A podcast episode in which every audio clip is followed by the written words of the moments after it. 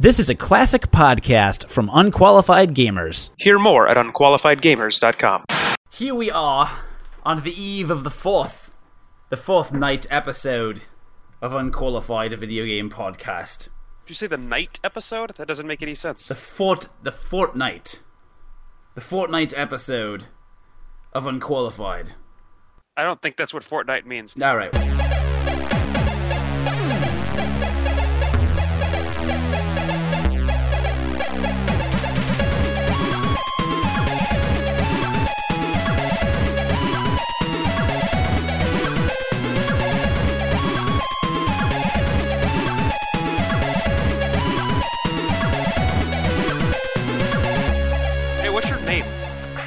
Cody Smoothie Goth.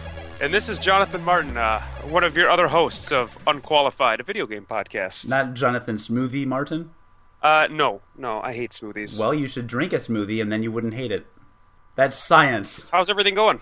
Fine. It was uh, a good follow up week uh, with video games for me. I actually did beat Portal 2.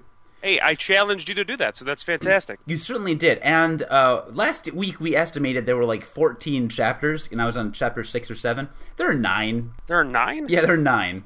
Really? Yeah. Man, man, why did I think there were more than that? I have no idea, but uh, it was a pleasant surprise to me because I was making very, very little traction. And I'm like, all right, it's been three days, I beat one chapter. It's been three days, I beat one chapter. When oh wait, there's the end. Can we all agree that the best name for any chapter in any video game is the one where he tries to kill you? It I think- absolutely I- is. Can, can we agree on that? We Okay. can definitely agree that I was going to comment on that, but um, but I don't want to start the podcast by talking about Portal Two because I, I'll get to that later because there will be spoilers. Okay. Uh, but so we should talk about your game first, which you beat as well. Yeah, you know, I teased it. Uh, well, I didn't really tease it last week because I had started it, but I was talking about L.A. Noire. Um, It was and, a tease for me. And how much? Well, I, I tease you as much as I can, and uh, and how much how much I was kind of liking the start of it, and um, and I'll I'll just say up front that I'll probably spoil a bit of the game too, but I certainly won't spoil towards the end of the game, which I I liked a lot. So um, I, I talked a lot about how it was a lot different than Deus Ex, which I had been playing. So I'll just jump right back into it. Um, the last time I talked about it, I had gotten through. It's a game. It's a game where you're you're solving cases for the LAPD in the 1940s. Um, it's right after you know. It's it's it's after World War II. Everybody's come back from World War II, and uh, the the world is the United States is like at this huge industrial boom. Everybody's moving out west. Everybody's coming back from the war, and suburbs are popping up everywhere. And all the G- the general infantry that's coming back is looking for good places to live, places to start a family. Um, the economy's doing awesome, so everybody's kind of you know trying to get a piece of that pie, and that's really what the game is all about. Um, so everything seems ideal in the world because you know everybody's getting a chance to to have their own little little house with their yard and their two and a half kids Yeah, their white picket fence, that kind of thing. But uh, throughout the course of the game, you you get a really good idea of just how corrupt L.A. was around this time frame, and I, maybe not just L.A., but it acts as kind of like a as corrupt as some of the the general United States was at this time. So um, the developers of this game are Rockstar, like I said last week, and I really and, and I'll say it again, I think Rockstar might be one of the best storytellers of our generation right now of video Right. games. Um, they they treat their their games with such like an adult atmosphere that I completely respect. They don't hold anything back. They really get into the nitty gritty of of of of everything. Like the p like you really feel like these are, are real people, and that's hard to do. That's really hard to do in a video game to make the characters seem like people that you could actually see in real life. But I'll go ahead and talk about the way that like the game is is structured. Uh, you start off as a cop. I said that last week, and then you you get promoted to a detective, and you start off in traffic. And uh, I, I don't think the game does a very good job of of really letting you know how the game is going to end up being structured. Because when you first start and you get into the traffic desk, it makes you feel like every case is going to be its own little solo experience. Each of the cases in the traffic desk is unrelated to the next. So like you do one and it's it's cool. It's got it's its own little story So it's, it's, it's like it's a series of vignettes. Uh, you do you do one. It's got a beginning, a, con- a, middle, and a conclusion, and then you're done, and the case is wrapped up, and you move on to the next mm-hmm. one. They're completely unrelated. The traffic desk, desk is really cool because it it really gets you involved in the systems of the game.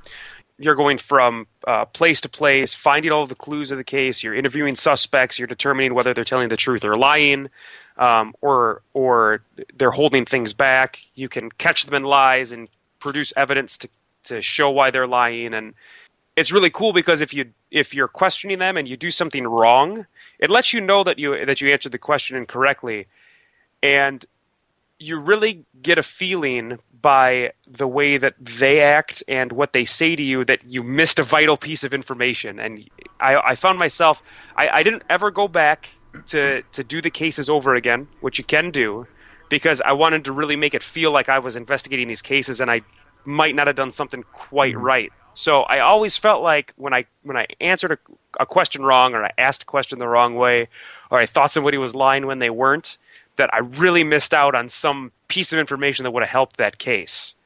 So that was really cool. It really made me feel like I was like investigating these mm-hmm. cases. Um, so the main character of the story is a guy that comes back from comes back from the war, and it. I got the I, I got the impression throughout the course of the game that he was an officer before he left, and he came back to the same job. Um, a police officer, and okay, yes, exactly. He was a police officer before he left. He wasn't a detective, uh, and you. He's such a serious guy, and and some criticism of this game has been that he's boring, but I don't. I don't think that's the case. Like he, you can tell, and they they give it to you in little chunks of information that he had something really bad that happened during the war. He was in command of, of a unit, oh. and and something happened. He did something, and you don't find out until the very end of the game what that is. So I definitely won't spoil that to you. But you can tell that something happened, kind of made him the way that he is. Um, he just he has very little sense of humor. There's this one moment in one traffic case where he makes a joke and it is so awkward like like you can t- you can tell that like he just he he's a very troubled individual and i really i it i really like sympathized with him like i knew something was up with him and i knew that he was he was trying to compensate by by his investigating these cases and i mean he on, on the force you get the impression and everybody tells you that you are like the best case man that they've ever had it's like you know that he's compensating for something. So so you're getting this these general little stories. There are newspapers you find, and I talked about that last week too, but there's newspapers you find that that cut to a group of individuals that are seemingly unrelated to anything at the start of the game. As the game continues, you see how they are very important to the mm-hmm. story.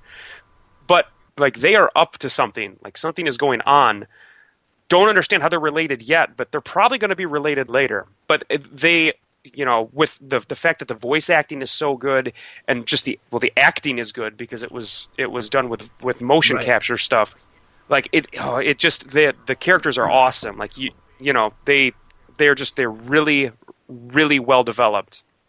So there's there's those, and then in between each case, almost every case, you get a flash to Cole Phelps, your main character, during the war and how he operated as the commander of this unit. And he's a decorated war hero according to uh, paper. Like according on paper, he's a decorated war hero. According to paper.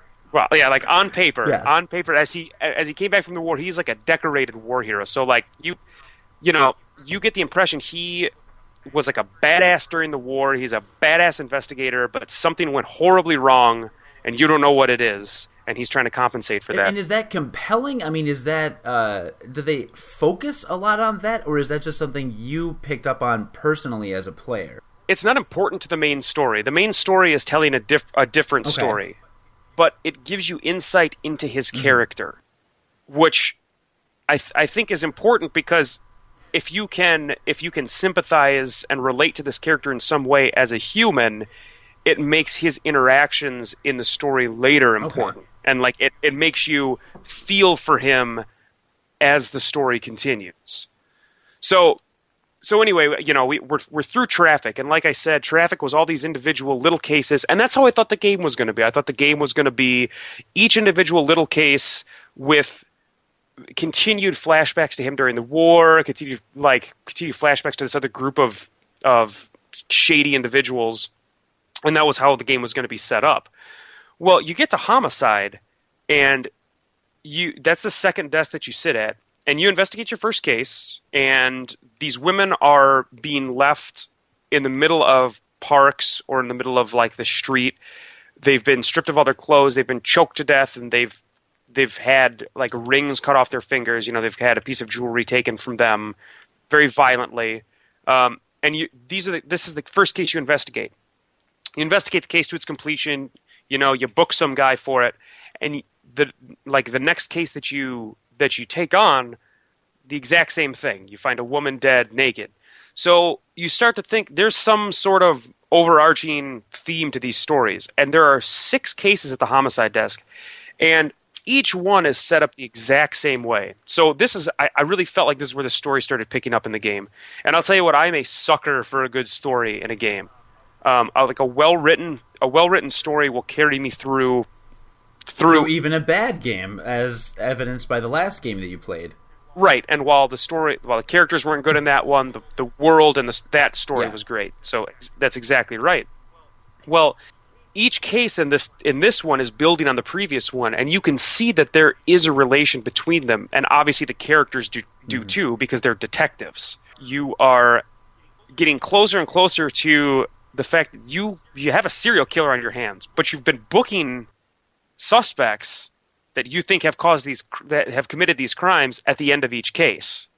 So like you realize at the end that you have booked 5 people that have not committed any crimes at the end of this homicide case. And it's like holy shit if we don't find the serial killer, the shit's going to hit the fan because we've, you know, we've committed 5 people eh, eh, and none of they're all innocent. So the final case in this is it's almost like a Da Vinci Code style case where you've got this serial killer who's leaving you clues and you're tracking him down because the serial killer thinks he's a genius in what he's doing and you know how the stereotypical serial killer is is uh, is they're they're almost supernatural in terms of like how how they what they think that what they're doing means means something that kind of thing. Well very much the same. They leave they leave a bunch of clues. You track down this serial killer.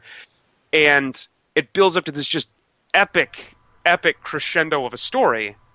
And spoiler, you find the serial killer at the end and you catch him. So again, throughout this whole time, you know, you're getting more insight into Phelps's character but the the real showcase is this story with the serial killer.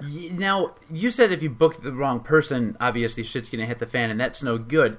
So if you book the wrong person, it just doesn't flash on the screen like "oh, game over," and then you know it's over, and then you you go back a little bit and then restart. It what happens if you book the wrong person? You get chewed out by your by your commanding officer, and you move on to the next case, which is great because it it it there's no like fail states in the game. Okay. Like there's yeah, the only fail states are like if you get shot during a piece of action, yeah. or something like that. Um, and the game, and and speaking to that, just as an aside, the game does have some action scenes to it, and I mentioned those last week, and that's certainly not the game's mm-hmm. strength.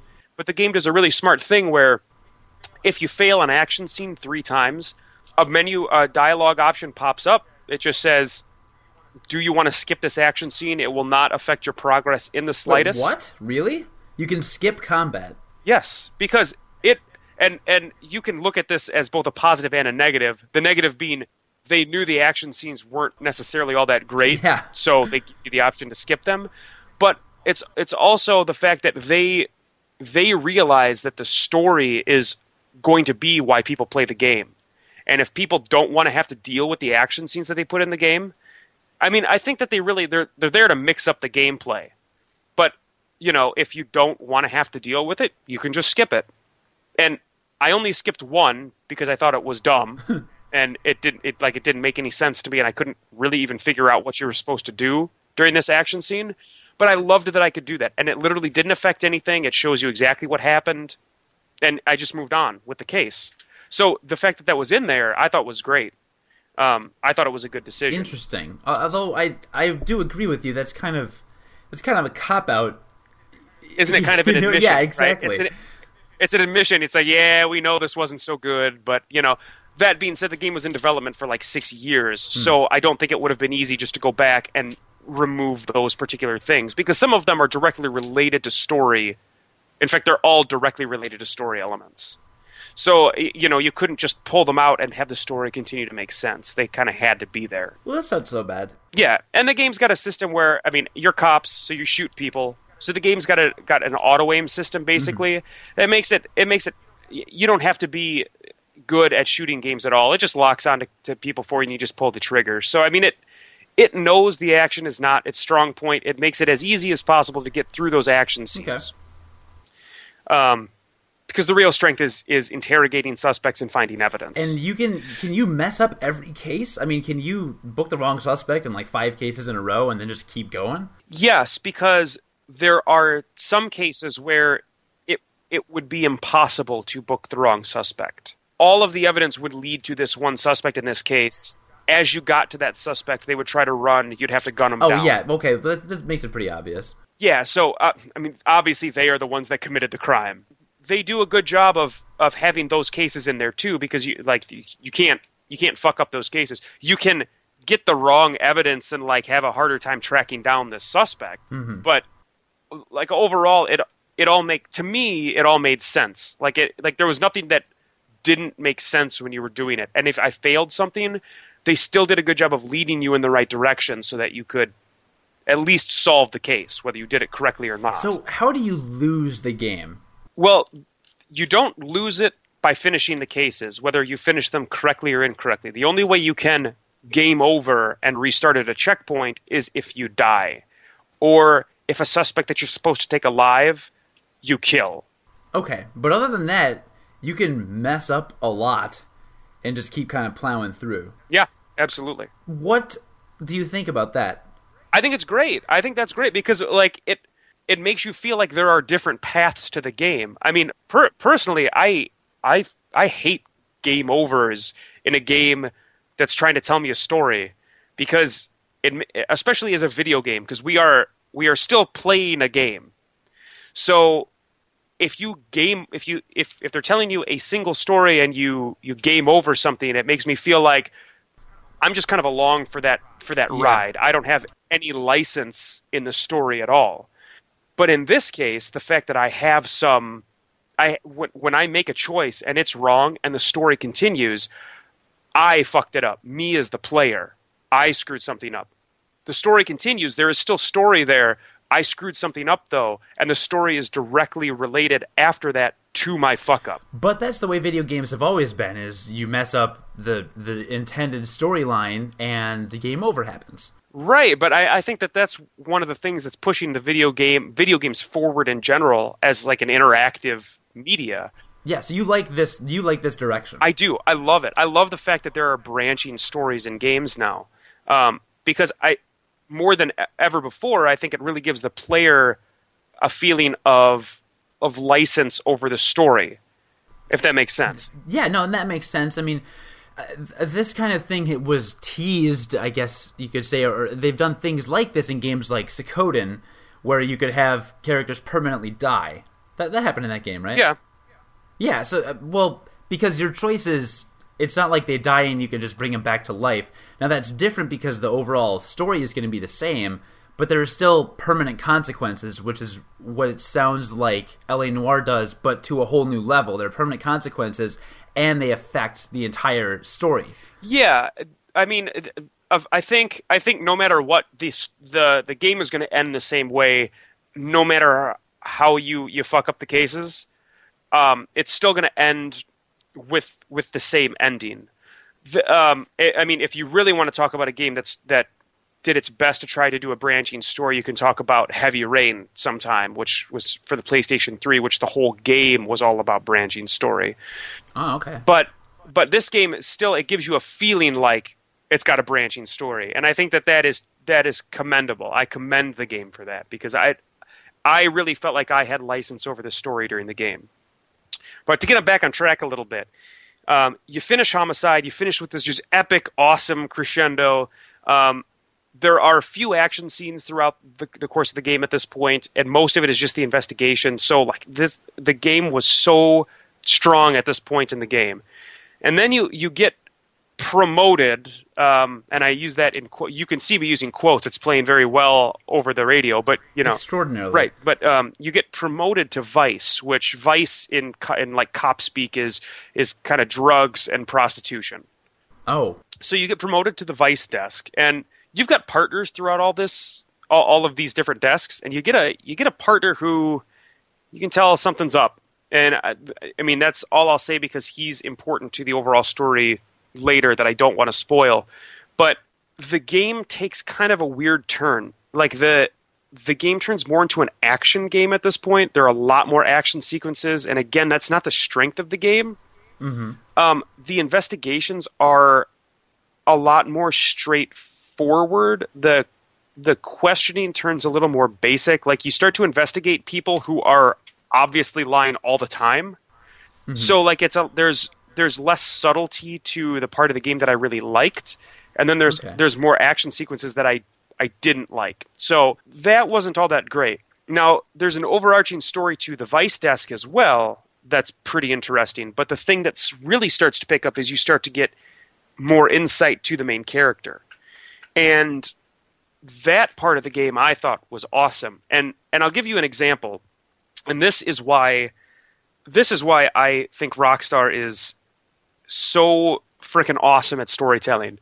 There's a part where the the partner uh, you're driving to your next destination, and the part your partner's in your car with you, and he, you guys don't like each other that much, and he starts to get under your skin because they show Cole going to, and this will be a little bit of a spoiler, but they show Cole going to um, this jazz nightclub that your partner introduces you to, and listening to this woman sing, this German immigrant. She's a German immigrant. She's a jazz singer, and it just cuts to him at the end of some of these cases, and it just shows him like going in.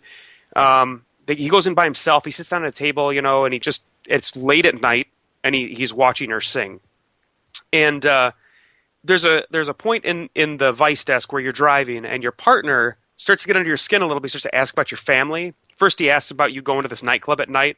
Then he asks about your family, and you find out, which they have given you no clue up, up to this point because they've only ever shown Cole at work. But they give you, you know, he, he asks about a family, and Cole says, "Yeah, I've got a wife and kids." Your character? Yeah, oh. yeah. It's just in this. It's just in this short drive to your next destination, and then your partner, um, your partner Roy, asks about, you know, see at the nightclub all the time, watching, watching Elsa, this this woman sing, and you know, basically Cole is like, you know, fuck you, Roy. I'm done talking about this. so later, in a very subtle, subtle way, you you cheat on your wife. I mean, you you go to Elsa's apartment one night, and you go in at night, and it is strongly implied that you you sleep with her, and later your wife leaves you. I mean, I, you know, and this is a main character that I I like. Like I sympathize with him. I like him and he does this, and you can tell it's it's mostly because he's just this horribly troubled individual. But you realize just how flawed of a character he is, you know. Yeah. And that's that's this is I think, and and I'm I don't have a lot of experience with the noir genre, but I think that this is a very uh, it's a, it's a very common trope with noir that your main character is very is flawed in some way. Uh, he's got it. He's obviously flawed. So you've you've lost your kids and you've lost your wife at this point in the game. That's a serious thing. I mean, like you're talking about a video game here, something you know. Traditionally, video games are for children. well, it's 2012. I don't think they've been for children for for a while necessarily. Right, but I I think to the general to the to the outside public, I think that there's still a an oh, idea there's definitely that, yeah right that they're still for, that they're for kids. This is not like a normal type of of uh, plot plot point that you would see or think of if you were an outsider looking into to the video game industry. So I think that the game takes a lot of risks and a lot of chances at doing stuff like that. And it's so subtle the way that it does it because you don't even really know he's got a family other than just this conversation, you know? Yeah, you don't meet them or anything, so that leaves a lot to the imagination. And that's pretty cool. Yeah, and it does show your wife leaving you, but that's about it. I mean, it just shows her packing your stuff, basically throwing you out. And then Now, now, are a lot of these scenes that, that take place in game graphics, or are there a lot of full motion videos? they're cutscenes. Uh, yeah, okay. there, there's there's quite a few cutscenes. Um, the game doesn't try to keep you in the moment, Mm-hmm. um, like that. It does it does take you out, but knowing that the game is telling you a story, I that didn't bother me at all. Um, the, again, you know, we've we've shifted to action at this point, and and but the the story the story at this point is where you really start to realize some corruption that's going on because the story the overall story on the vice desk is all about some government issued morphine that came back from the war and Ooh. got onto the street somehow and you know it, it basically makes you think how did government issued morphine get onto the street there had to be some sort of diversion going on once it came back Right. so, and remember, all throughout this time, you're you're finding newspapers that are that are showing you cutscenes of this group of individuals that's really shady. So something happens at the end of Vice, and it basically puts you at the arson desk, which is the final desk of the game. And I won't talk a lot about the arson desk because it's really where the shit just hits the fan. and you find out everything. But there's a really interesting uh, design choice to take you away from Cole Phelps. You are no longer Cole Phelps at on the arson desk. You have been playing this game for like ten to twelve hours at this point, and suddenly you're in a new character, and you're in a new character for the last two cases of the game, and it's important. And I don't disagree with the choice. I actually think it's done very well, and I think it's it's uh, like the, the the ending of the game for me was was awesome you you start off at the arson at the arson desk and like you know you start off with these house fires and it's it's a house fire and it's arson. Right. so every everything's been burned to the ground. There's not like a lot of evidence around but you're fucking Cole Phelps. So y- you you think something's up and the police force hates you now because this is the 40s and if you cheat on your wife it's adultery it's a punishable offense Oh, that's true. Well, no, wait, but you're not Cole Phelps anymore. no no no no no at the beginning of the arson desk you are i jumped Oh, at back the beginning you yeah, are. Okay. Yeah, I jumped back.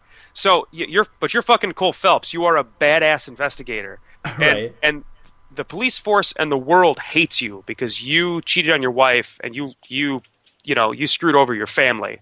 So you're trying to reprove yourself to everybody. Mm-hmm.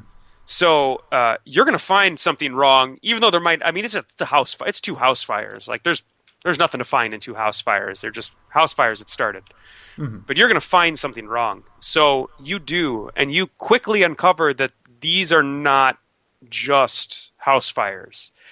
And I'll leave the story at that because the rest is a very quick build up to a very, what I thought was an interesting and very corrupt, um, corrupt uh, discovery. And I think it's done very well. But here's the great part about the game you are one dude. And this discovery is so big that it goes to the larger portion of the entire government when you discover it.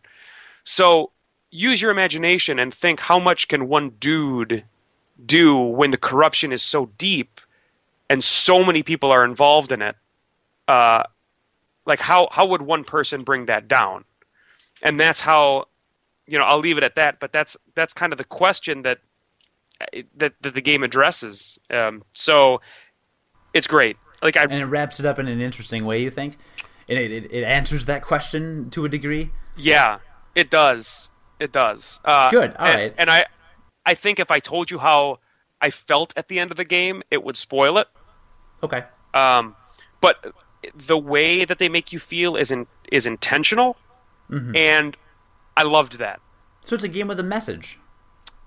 Yeah, I it's a message. It's a message in the sense that it lets you know just what the like just what the the the 40s were like.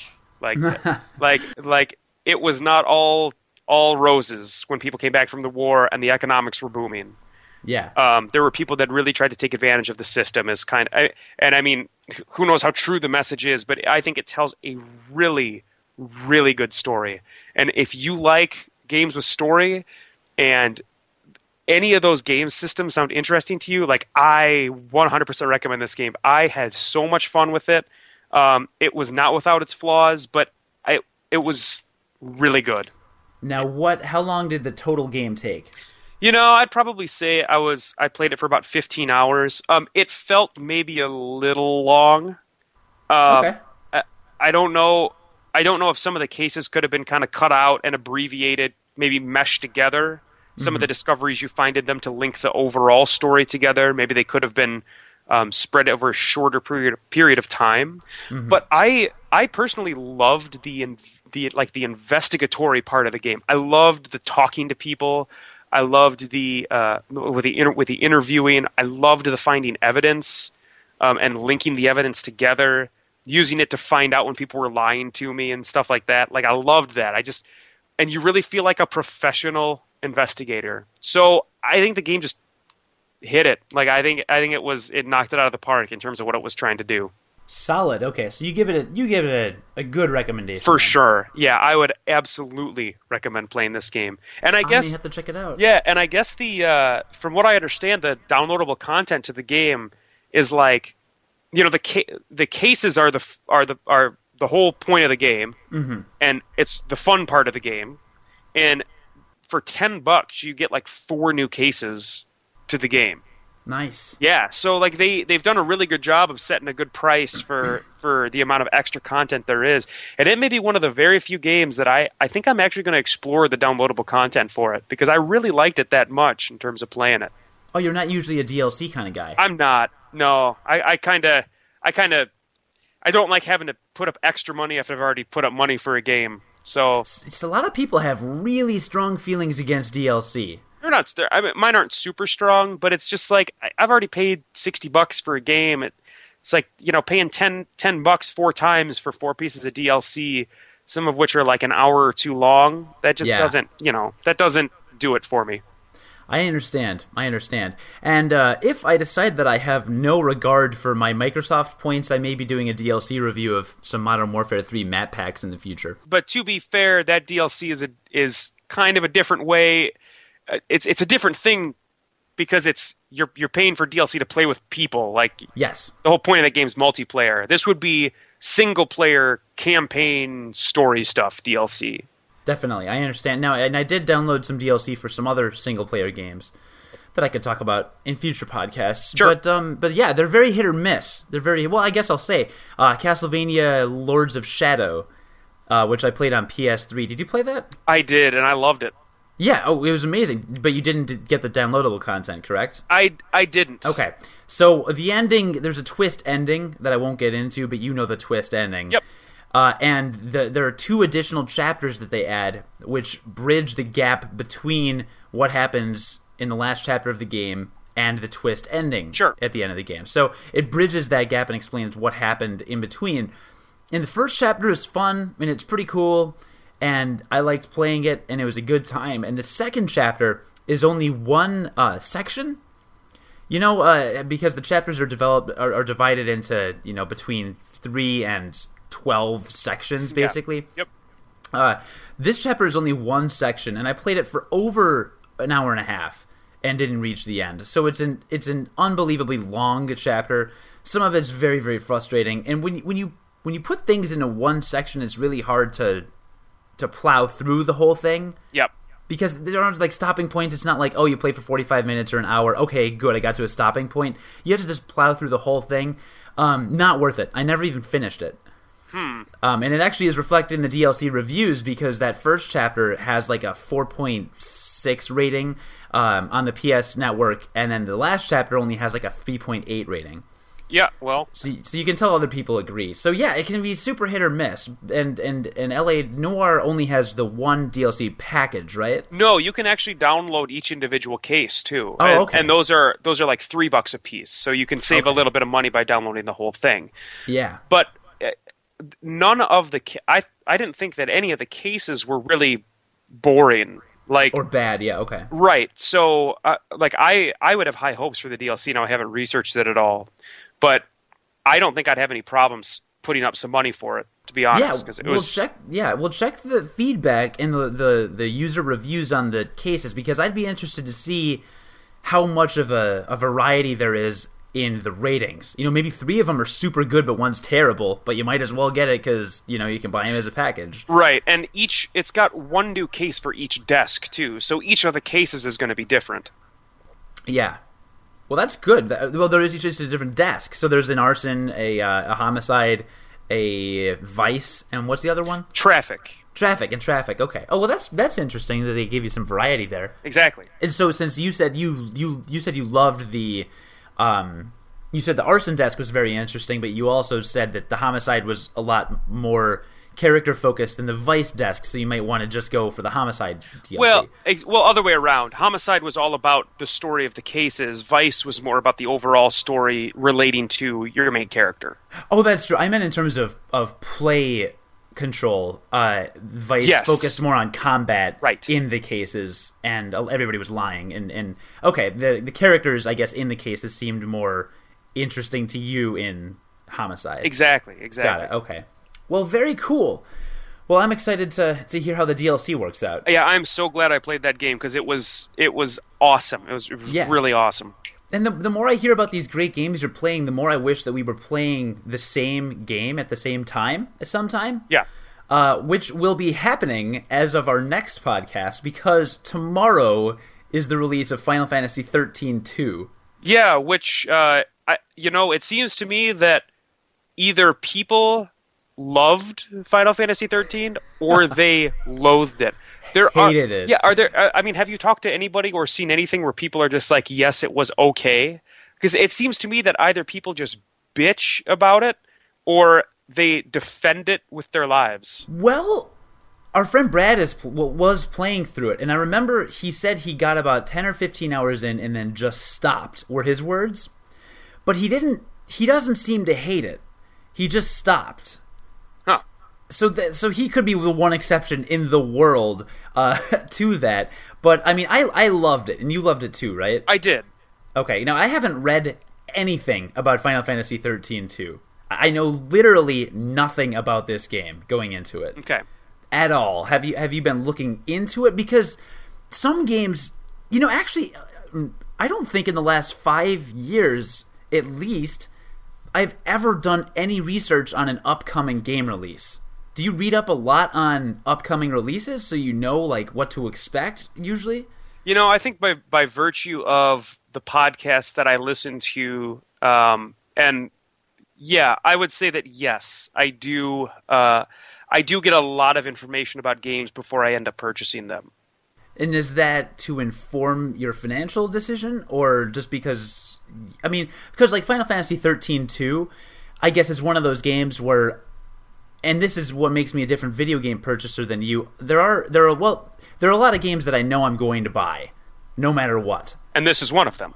And this is one of them, you know, like like Zelda Skyward Sword. I knew I was going to get it. I didn't need to know the reviews or the ratings. It's a Zelda game. Right. It's a Zelda game on the Wii. I'm going to buy it. Metroid Other M. I mean, I knew Team Ninja was developing it, so obviously I was going to get it, but other than that, I, that's all I needed to know. Metroid plus Team Ninja equals Cody is buying this. Uh, you know, um, so that's how I am with Final Fantasy 13 2. Are there any games you're like that with, or do you always do the research? You know, Final Fantasy 13 2. I haven't I haven't read or or heard about much at all. Um, and that's probably why because I have had the opportunity to read about it, but I I've actually avoided that and you know, I guess I haven't really thought about it, but that's probably that's probably why. Probably why? Just because you knew you were going to get it anyway. Exactly. Um, Yeah. I was the same way with Batman Arkham City actually. Um, because I loved the first one so Oh much. yeah, oh yeah, yeah, definitely. I love the first one so much that any of the stuff, you know, when I'm when I'm listening to podcasts, I can't really, I can't really avoid it if they start talking about it. But most podcasters, you know, are really good about not spoiling stuff. They just Mm-hmm. talk about games in generalities. But um, I didn't read anything about it. I didn't read any reviews or anything, and that's because I loved the first one so much that I I knew I was going to get the second one. Right. Okay. Um, well, in any event, I, I don't want to talk about Final Fantasy 13 too much because it came out a couple years ago now. But for a micro review, I will say it was great. But the first 20 hours is a tutorial. and that's i mean and you have to realize just how big of a criticism that is because you're just telling somebody yeah you know just muscle through 20 hours of gameplay. And then and then you'll get a good game. So i you know. I know, and that sounds that sounds rough, but I mean, you love the game too, but you don't disagree, correct? Well, I for, mean, for me, for me, the um, the the systems of the game, like the battle systems of the game, are so good, Mm-hmm. and they're so dynamic, and they were so enjoyable that it was enough to carry the game until the game opened up. see, for me, it was the story, and we just got done talking about how if a game has a good enough story, like with Deus Ex, you will plow through some questionable gameplay decisions just so that you can so you get that story. And I thought in Final Fantasy 13, the voice acting and the character modeling and every part of the storytelling was unbelievably phenomenal. Personally. And you're wrong. Uh, oh, but, uh, really? well, I think the voice the voice acting left much to be desired in that game. I thought there was some some to be desired. Yes, okay. I, I guess I'll rephrase that. But I, I guess I thought the dialogue, the way the dialogue was written, uh, was well done, and the way, I mean, the characters' movement was amazing. I thought at least it, the the characters were moving in a very very believable way, in terms of the acting, I guess. yeah, I can agree with that. But yeah, okay. So you didn't like the voice acting. Well, listen, it's a step above Final Fantasy X. Let's at least agree on that. I can agree with you on that. I think everyone can agree on that. Even our listener I can think agree on I that. I think our listener can agree on that too. yeah. There was no Wakka laughing, and that's that's good enough for me. Oh god, so good. So bad but so good. Okay. Well, so there's our so that yeah, that's uh That's our teaser. I- That's, our teaser for next week. I'll tell you, it's going to be difficult to uh, to not spoil it for each other. We're going to have to we're going to have to uh, be really careful. we- I know, we're going to have to check in with each other on exactly like how many hours we've put into it. Yeah, that's exactly so right. it could be interesting. Um well, we'll get into that next week and and I have a follow-up just like you did from last week as well. Yeah. So uh, so you beat Portal 2. I beat Portal 2, which we mentioned last week, I believe we estimated was 13 or 14 chapters, uh, Right. and it was it was in fact 9, Right. Like. which which whatever, numbers happen. Yep. Uh, I must say, I think I stopped playing the game because I got mad at one hard puzzle. Like one room where you just don't know what to do, you don't know where to go, you can't figure it out, and you get frustrated and you just stop playing. Okay. Which, which I think has happened in a lot of games. I think there are RPGs people play where there's that one dungeon that they can't beat. You know, games like that. You know, I don't think it'd be a spoiler to say which room it was. Which room was it? I don't even remember. it was a nondescript room in the giant underground. Well, the whole thing is a giant underground. I believe in chapter 7. I believe chapter 7 was the low point of the game for me. Okay. Because it, it just got very frustrating. And the puzzle solutions were just so hard for me to find. Um, but then it immediately got better as soon as I got to chapter 8. So Because there, there's because you got back into test rooms, right? yeah, I got back into test rooms. So there's literally like half a chapter in the game. So I'm going to have to redact most of what I said in the last podcast because, uh, frankly, most of the game isn't frustrating or really super difficult. I, I, in fact, I remember at the end of the first Portal game. Do you remember the last few chambers in the first Portal game? I do. They were ludicrous They were. in in concept. They were. Like I remember seeing the puzzles, figuring out what I needed to do, and thinking to myself, this is ridiculous. I have to shoot a portal and then while I'm in midair, find where to shoot the next portal and then land in that portal, get shot out of another one, shoot another portal into something else, and then get sucked into some vacuum shoot. Like you literally had to do everything in a very precise way and shoot the portals exactly where they needed to go in order to actually get through these rooms. I agree. And I agree. yeah. You know, I had one. I had actually one portal or puzzle in the original portal that I I looked up the answer to. Really? Yeah, because I could not figure it out. So I agree with you. I mean, there were some there were some horribly difficult puzzles in that first one. Yeah, and yet for some reason I got through them all, even even despite the skill required. So I found it very odd that when I got to the end of Portal 2, I remember it being chapter 9 and I was like, "All right, I don't think this is the last chapter." And then I started to realize, "Oh wait, this is obviously the climax," which was amazing by the way. It was a very well done climax. The entire chapter is built uh, uh, um, around a big confrontation with the big bad, and and it was really really well executed And funny, right? Oh my god, hilarious, hilarious. Uh, but I but I got to that point and I, I realized I thought to myself, you know, they didn't really push me to like my total limit in this game. I, I think they could have gone a little bit further, despite how much I hated Chapter 7. But again, I talked in the last podcast about how I thought that was kind of hard for the wrong reasons. I think they could have gone a little bit further to really push me and just make some ridiculous puzzles where you had to use like three or four different kinds of gel and like fly through one direction and fly into another. I, I kind of wish they would have just done one massive puzzle that was just like a fuck you to the, the player.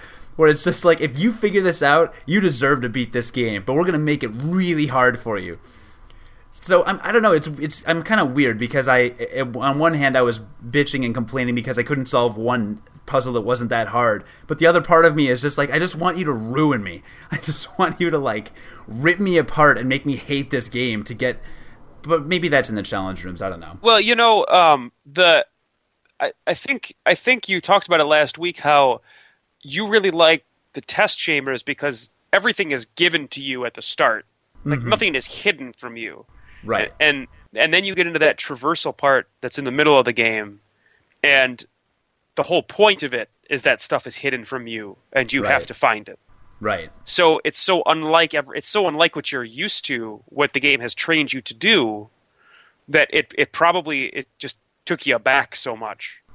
Yeah, to a degree. I mean, because I got through some of those traversal chambers, and there's traversal in the first Portal game, so it wasn't like a jarring to the point where I couldn't like get it. Where I was like, "Wait, but there's no test chamber. I don't know what to do now." You know, it just was. It was. It was different. But yeah, I don't. I don't know. Um, overall, the game was amazing, and we have to talk about the ending. So, spoiler alert: if you haven't beaten Portal Two, stop listening now, because we're gonna get into it. Now, last week, John, you said that this is one of the favorite endings you've of all video games. Right? Yeah, it really, it, it really, it really is. I literally thought the exact opposite. I thought this is cheesy. Like, I get it. It's such a tongue-in-cheek game. It's really hard to like to find that fine line between what's too cheesy and what's just cheesy enough to get the the player to really like this. And I think for you, it was probably this totally fits the, the, the theme of the game and the tone of the game, and this is the perfect way to end it, and it's very funny. Absolutely. Yeah. And for me, it was this is a bit much. Not that I disliked it, but I, I was surprised that it, that it actually ranked among your. I guess I was more surprised because you had set the expectation of it being one of your favorite endings. Yeah, and and maybe I you know how you know how everything is if you overplay it too much and that it's very easy to be disappointed by something. Yeah so i think that's that's the only reason that it got me. But if you don't know once you beat the final boss um, he's trying to destroy everything. And um, and you look up and you see the moon and you shoot a portal into the moon and you suck the the final boss of the game and yourself into outer space on the moon. Now, keep in mind that this has been set up earlier in the game by some some awesome background uh, noise from Cave Johnson when you're moving up, where he talks about moon rocks and about that's how right. and about how that's what the white gel is made out of. So, you know, it, I mean, they they they tease it without you knowing it. Oh yeah which, which yeah. I just thought was awesome. And that's actually one of the things I forgot to talk about on last week's podcast uh, about how brilliant the humor is in that game because you go through a, a large section of like a, an old science fair, basically underground, and it's all about how to create electricity using potatoes and that could have just been a stupid joke. And you could watch and just think to yourself all right that's that's kind of funny but that's kind of stupid. But then later you end up plugging in an artificial intelligence into a potato and carrying a potato around with you for the second like half of the game. So it actually it does set it up and that makes it brilliant. So it's a brilliant game in that it, it doesn't do anything for no reason there are a couple jokey things, but it never just throws in a super random piece of information just for lulls. So yeah, the Moon Rocks thing does is a callback, which I think is really cool. And I did think it was funny. And then on top of that, the final cutscene was super weird. The one in space? No, the one in space made sense, and I liked that you get sucked back in the portal and then GLaDOS talks to you and kind of like saves your life. But then when you go up the elevator and all the robots start singing.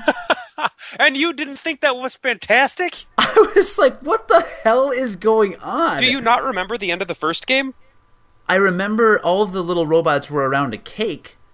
I don't that- remember the whole and thing. then GLaDOS sings that song. I remember GLaDOS singing the song. Yes. It's basically just just a like a wacky, crazy ending. I, I mean, it just. Do you remember the part? The part. Okay, so there's a part in the game where you finish a test chamber, you come down to the next test chamber, and there's a warning that says if you leave and uh, the world has been taken over by an animal king, and you know they they flash to an animal king on the background screen. Did you did yeah. you did you see I that? I do remember that. I Yeah, remember that. and it was really funny. Well, at the end when the robots are singing to you, the the animal king is in the background singing to you. Like they, oh, I, I cannot believe that you found that weird. I missed it. I missed the Animal King being there. Okay, yeah, th I think they just they were just trying to make just a really wacky th- thing that it didn't necessarily make sense, but it was it was funny in in the song was funny. The robots singing to you was funny in their tinny mechanical voices. It was fun. I think the whole thing was just unexpected to me, and I didn't know how to react. I didn't dislike it, but it was really random. Okay, and what about what about the very end scene with uh, with Wheatley in space? You know, it was Wheatley. I thought it was, you know, perfectly acceptable and normal. He, do you like that he didn't actually apologize to you? Uh, did you ca- did you catch that? Basically, he's just saying he's sorry. He's sorry that he got caught.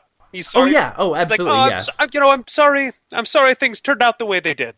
They Yes. Oh God, I just I, the writing in that game. I can't believe that you didn't find that as funny as I did. You could also be wrong. Um, you could also have no sense of humor. Uh, you could hate fun, and that's And okay. I, I, I do hate okay. fun. I've been known to hate fun, and I- and I liked the Wheatley part. I did like the Wheatley part, and it's not like I said that I disliked it, but I was just very confused. It's kind of like the end of Forty Year Old Virgin. You remember that? I do. because he gets there and they have sex and then he starts singing and it becomes a music video and it's like okay i get it i get that they like couldn't really wrap it up any other way so they just went totally ludicrous that's what it felt like the ending absolutely felt like the ending to 40 year old virgin and that's that's not knocking it but it's uh it's certainly not what i expected I'm sure that, that Valve was probably just sitting around and they were like, you know what? We sang at the end of the first one with the robots. Like Glad- Yeah. GLaDOS sang a song. Let's have her sing again. Only let's go bigger. Let's go bigger this time. Let's have let's let's bring all of the comedy, all of the the punchlines that we've given you throughout the game back into one big song, and have GLaDOS sing again. I like I, I like that. I like that.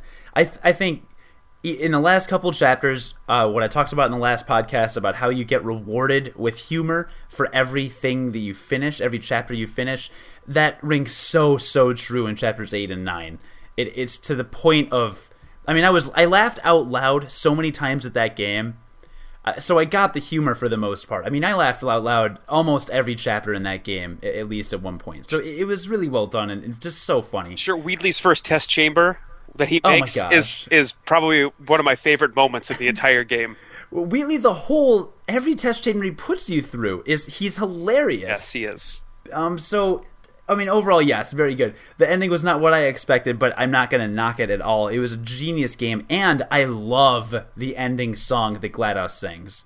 Yeah. That is that is going on my phone, so I can have it, so I can listen to the MP3. well, I uh, like I apologize to you if I played up the ending a little a little too much. I just think that it it just the like the idea of because you've you've you've been using these portals to traverse the environment. I think the mechanics are so cool in terms of like being able to portal to to transport yourself from one place to another, and you Oh, yeah. and you don't get a sense of just how far this portal gun can shoot. Mm-hmm. And then you look up at the moon and you're like, I wonder, can I really shoot a portal onto the moon? And yes, the gun literally has that far of a reach that you can bre- that you can branch the Earth and the moon with your portals. When the most you've been able to do is just across a big a big chasm. I, I mean, I, like that. That to me is like holy shit. This gun is like legit. and yet it can't shoot uh, certain types of walls. It's it's got to be moon rocks. It, it it has to be moon rocks or gray. But if you try and shoot a brown wall, no way, no way. You can shoot the moon, but brown wall, no. you are fucked if you shoot a brown wall. we're still playing a video game here, right? so I mean, there, I think there has to be there has to be some sort of uh, con, uh, you know you have to consent to some things. Unfortunately, it's it's true.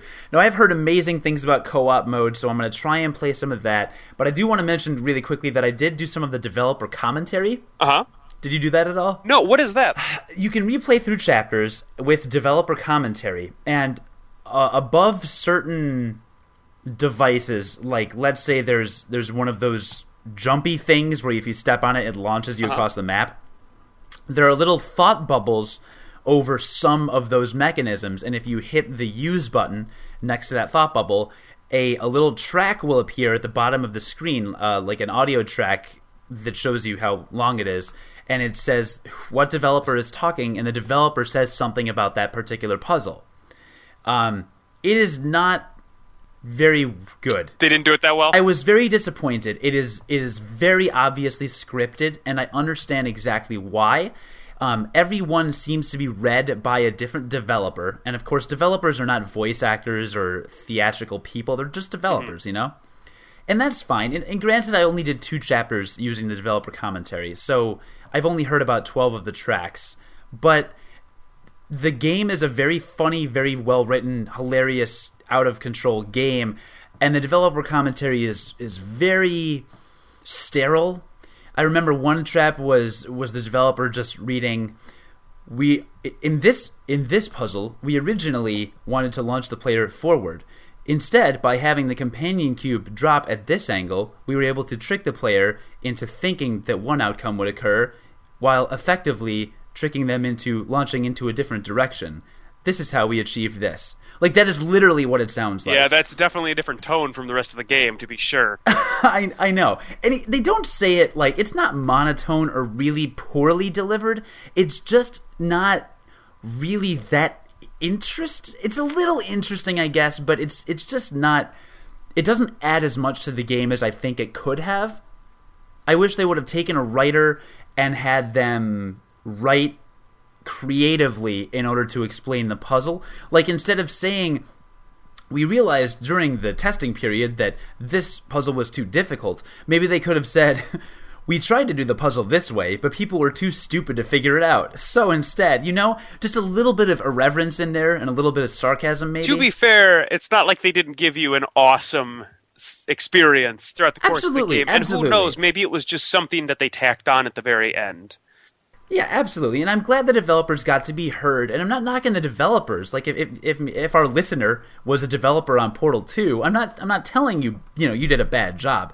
I just think they could have done more. So, for those of you who are thinking about doing the game over with developer commentary, you know, maybe do one chapter if you really like that chapter, but it's it's really nothing to write home about. Hey, talk about. about the music for a second, or let's talk about the music for a second, because the the music of the game is um, there's no there's no vocal music, there's no I don't really think none of it is scored or anything like that.